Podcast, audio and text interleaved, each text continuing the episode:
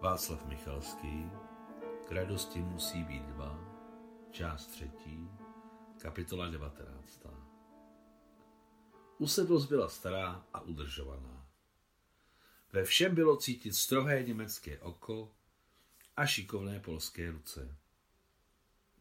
Vedro a prach ležící u cesty, který se vznášel nad nemocniční kolonou celou dobu, co jeli od řeky k novému místu dislokace, všechny tak unavil, že se tady, ve staré šlechtické usedlosti, cítil každý jako v ráji na zemi.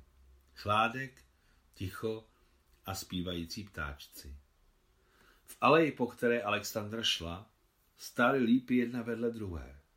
Ohromné, dvacetimetrové a takové, které nejdou obejmout. Lehký vrchní větřík laskavě třásl korunami stromů, které byly na vrchu spletené tak hustě, že dolů na zem se prorvaly jen třesoucí se světelné skvrny. Od toho třesu šly mžitky před očima, jako by to nebyla alej, ale řeka v nějakém pohádkovém království klidu, blaženosti a tiché radosti vítězícího života. Kmeny stromů byly olemovány ze severní strany krátkým modrozeleným mechem, který na nich nařezával takové podélné líhy, jako by si o ně nějaké, nějaké gigantické zvíře brousilo ostré drápy. Alexandra se mimovolně zastavila u jedné z nich. Nejdříve osahla kůru a pak objela mohutný kmen. Přimáčkla se tváří k chladnému a hrubému povrchu, který tak něžně voněl mladým lesem, svěžestí a radostí letního dne, což se zdálo být jako opravdové věčné štěstí, které říká, jen si jdi, jdi po aleji proměňující se od světelných skvrn, jdi a přijdeš. Ale vonilo to přesně tak, jak má vonět lípa, nehledě na to, že z ní vyřezávají lžičky, dělají kolébky pro nemluvňata a lipovými prkny vykládají sauny. Ve škole se Šenka milovala říše rostlin. A teď přesně viděla, že to nejsou velkolisté lípy, rozšířené na západní Ukrajině a v Evropě, ale ruské, takzvané malolisté. Z toho plyne, že v této usedlosti žil někdo, kdo byl těsně spojený s Ruskem. Od třetí třídy se Sašenka vášnivě zajímala o život rostlin. Mockrát se pokoušela pěstovat květiny ve své přístavbě s malým oknem ve stropě. Ale k jejich hluboké lítosti květiny byly často nemocné, vadly a umíraly. Kolik azalek, fuchsí a pokojových fialek se Šenka oplakala. Dokonce kaktus jí zbledl, trpěl a nerostl. Kolik se na květiny namluvila. Rozčte, miláčkové, rozčte, moje milé. Nic nepomáhalo. Jednou Sašenka přitáhla ze semetiště vyhozený fíkus, který měl tlusté, tmavozelené a jakoby nalakované listy. Fíkus se k ní dostal ve skvělém stavu. Ale doma zvadl, listí opadávalo den za dnem, usychalo a kroutilo se. Máma vždycky říkala, že v chalupě je příliš tma, ale Sašenka nepolevovala a přestala květiny pěstovat až s nástupem do zdravotnické školy. Ačkoliv i tehdy doufala, že bude mít dříve či později svůj domeček s předzahrádkou a tam se uspokojí. Lehké aroma lipové aleje a ticho ji přivedli k myšlence na rychlý mír, setkání s mámou Adamem, kterého bezpodmínečně vypátrá. Vědomím Alexandry ještě jednou proletěly dvoukřídlé dveře německé márnice, pobyté zinkovým plechem a rozevřené do kořán. Připomnělo jí to hustý nasládlý zápach rozkladu a znovu ji zachvátil ostrý pocit, že Adam je živ. Němci jsou borci, že svoje lidi vzali sebou, uvažovala Alexandra, myslíc na prázdnou márnici, dokonce i mrtvé, o živých nemluvě. No ne, vypadá to, že ne všechny. Z hlubin parku, celkem nedaleko od aleje, byly slyšet sice tiché, ale zřetelné hlasy. Fritz hnusnej, ja, já, ich bin Fritz. Proč se sebou táhneme? Vem ho lopatou po makovici a jenom za hravem. Ne, musíme to udělat podle pravidel. Běž, jestli se bojíš, já opraštím sám. Odepnu lopatku a bude kaput. Ne, soudru svobodníku. Musíme na velitelství. Sám jsem velitel. Zatím Alexandra slyšela jejich hlasy. Hlasy toho, co chtěl Němce sejmout, ten byl nízký a hysterický a ten, kdo se ho pokoušel přivést k rozumu, měl hlas tenký, téměř pisklavý. Vyvolávalo to dojem, že se dohaduje pubescent a chlap jako hora. Nech toho, já ty hnusný frice nemohu vystát, válka končí a ještě jsem nedostal ani jednoho. Teď, ja, ja, ich bin Fritz. Woher wissen Sie das? Nech toho hajzla na pokoji, nech ho bejt, na koho myslíš, že mluvím? Alexandra, která rychle vycházela z aleje, uslyšela, jak tělo upadlo a najednou se jí otevřel celý obrázek. Němec, zamotaný do špinavých obazů, ležel nehybně jako loutka a vedle něj stáli dva nemocniční sanitáři. Jeden byl obrovský a tlustý, druhý neduživý a malinký. Velký měl odulou, i když ještě celkem mladou tvář, s lodičkou, která mu ze zrzavých pačesů sila na ucho, z ústy do kořán se díval na Alexandru jako na přírodní úkaz. Malý byl viditelně starší a objevivší se Alexandra na něj neudělala žádný dojem. Nezměnila jeho úmysly.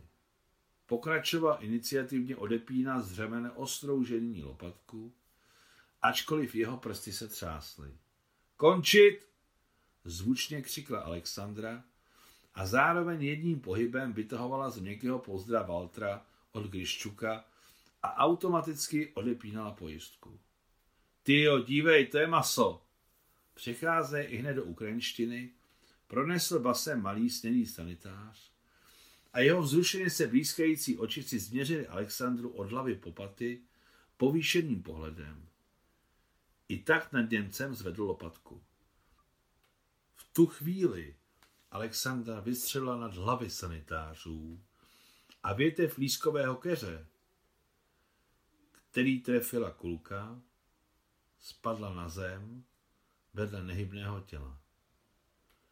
Velký se hloupě usmál a malinký strnul s lopatkou nad hlavou. Příští kulku dostaneš do čela, řekla přátelsky Alexandra, blíží se k místu události. Oba sanitáři si najednou všimli, že je před nimi důstojník a to je naprosto zmátlo. Malý připnul tančícími prsty lopatku ke svému řemenu a velký si sedl na bobek tělu a začal ho zvedat. Malý Němec, soudružko poručice, řekl velký pisklavě. Celý je zraněný. Ale to vůbec nebyl Němec, ale sedmnáctletý Němčourek. Celý v opadávajících špinavých obvazech na hlavě, rukou a nohou. Polož ho, prohlédnu ho, zavolala polohlasně Alexandra velkému sanitáři. Ale i malinký začal kmitat a zručně pomohl opatrně položit raněného na zem. Ranění byl při vědomí. Jeho modré oči, které téměř zbílaly hrůzou, se dívaly bez mrknutí na Alexandru.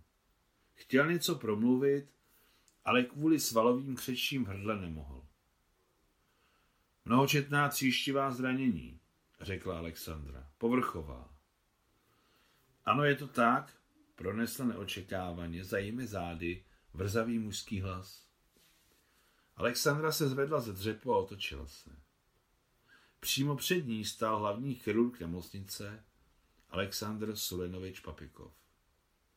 Přineste nosítka, rozkázal Papikov sanitářů a ti se štěstím bez sebe hrnuli vyplnit rozkaz. Vy jste střílela? Bylo potřeba, skopila oči Alexandra. Německý mladík se na něj díval mlčky, ale v jeho očích probleskla naděje. Nějak vás neznám, řekl Papikov. Asistent lékaře Alexandra Dobrovskaja. Z civilní nemocnice? Přesně tak, starší operační sestra tajné nemocnice. O, Papikov se na ní vnímavě a zkoumavě podíval. Proslulo jméno moskevské nemocnice, kterou Alexandra jmenovala, udělalo své. A já jsem z Pitěru, řekl Papikov. Kdo by vás neznal? Tak, řekl Papikov. A bude lepší, než na příjem ho rovnou poslat na sál. Máme tu co čistit. Začněte mu sundávat obvazy, já zatím promluvím, s kým je potřeba. Německý voják v naší nemocnici to není legrace. Brzy přiběhli sanitáři z nosítky, položili na ně raněného a odnesli ho. Rovnou na sál, rozkázal Alexandra. Nelečte! A šla před sanitáři. Chápala, že musí jít vepředu. Německý voják v ruské nemocnici to skutečně není legrace. Předpokládalo se, že jako válečný zajatec bude hned odevzdán kompetentním orgánům. Ale bez nezbytné zdravotní pomoci samozřejmě nepřežije. Německý operační sál zářil čistotou a vše v něm bylo na místě. Každá drobnost u ruky. Pro Alexandru nebylo vybavení sálu novinkou. Přesně to samé přivezli z Německa v roce 1939 do jejich moskevské nemocnice. A tak měla Alexandra příležitost s ním pracovat. Před válkou jsme měli s Německem výborné vztahy. Němci nám dodávali strojní vybavení a my jim výměnou zrno, rudu a dřevo. Tehdy v Rusku pracovalo mnoho německých specialistů. Někteří studovali naše vojenské záležitosti, například Guderian na tajném kazinském tankovém poligonu. Němečtí lékaři byli na stáži i v nemocnici, kde byla Alexandra. Na základní a střední škole se Sašenka učila německy. S trenérkou gymnastiky Matildou Ivanovnou, která byla rodilá Němka, občas dokonce mluvili německy. Před válkou byla u nás Němčina ve velké módě. Angličtina byla považována za zbytečnou. Všechna technická dokumentace byla v Němčině.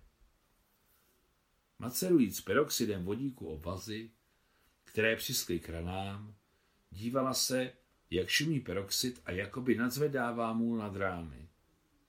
Alexandra se pokusila promluvit s pacientem německy, ale ten jí nemohl nic odpovědět. Chtěl, ale z hrdla se mu vyrval jen křik. Dobře, trp, řekla mu Alexandra a prudkými pohyby otrhávala rozmáčené obvazy. Trp kozáku a budeš ataman. Na operační stál vešel Papíkov. Domluvil jsem se, nechali nám ho tu. Co mu je? Jo, ano, je to potřeba vyčistit. Došel k umyvadlu a začal si mít ruce. Je to s podivem. Dokonce i peroxid mají v pořádku. Ordnung, řekla Alexandra, zvykající na nového známého. Takže prvním pacientem ruské nemocnice na Sandoměřském plazdarmu se stal nepřátelský voják. Konec 19. kapitoly.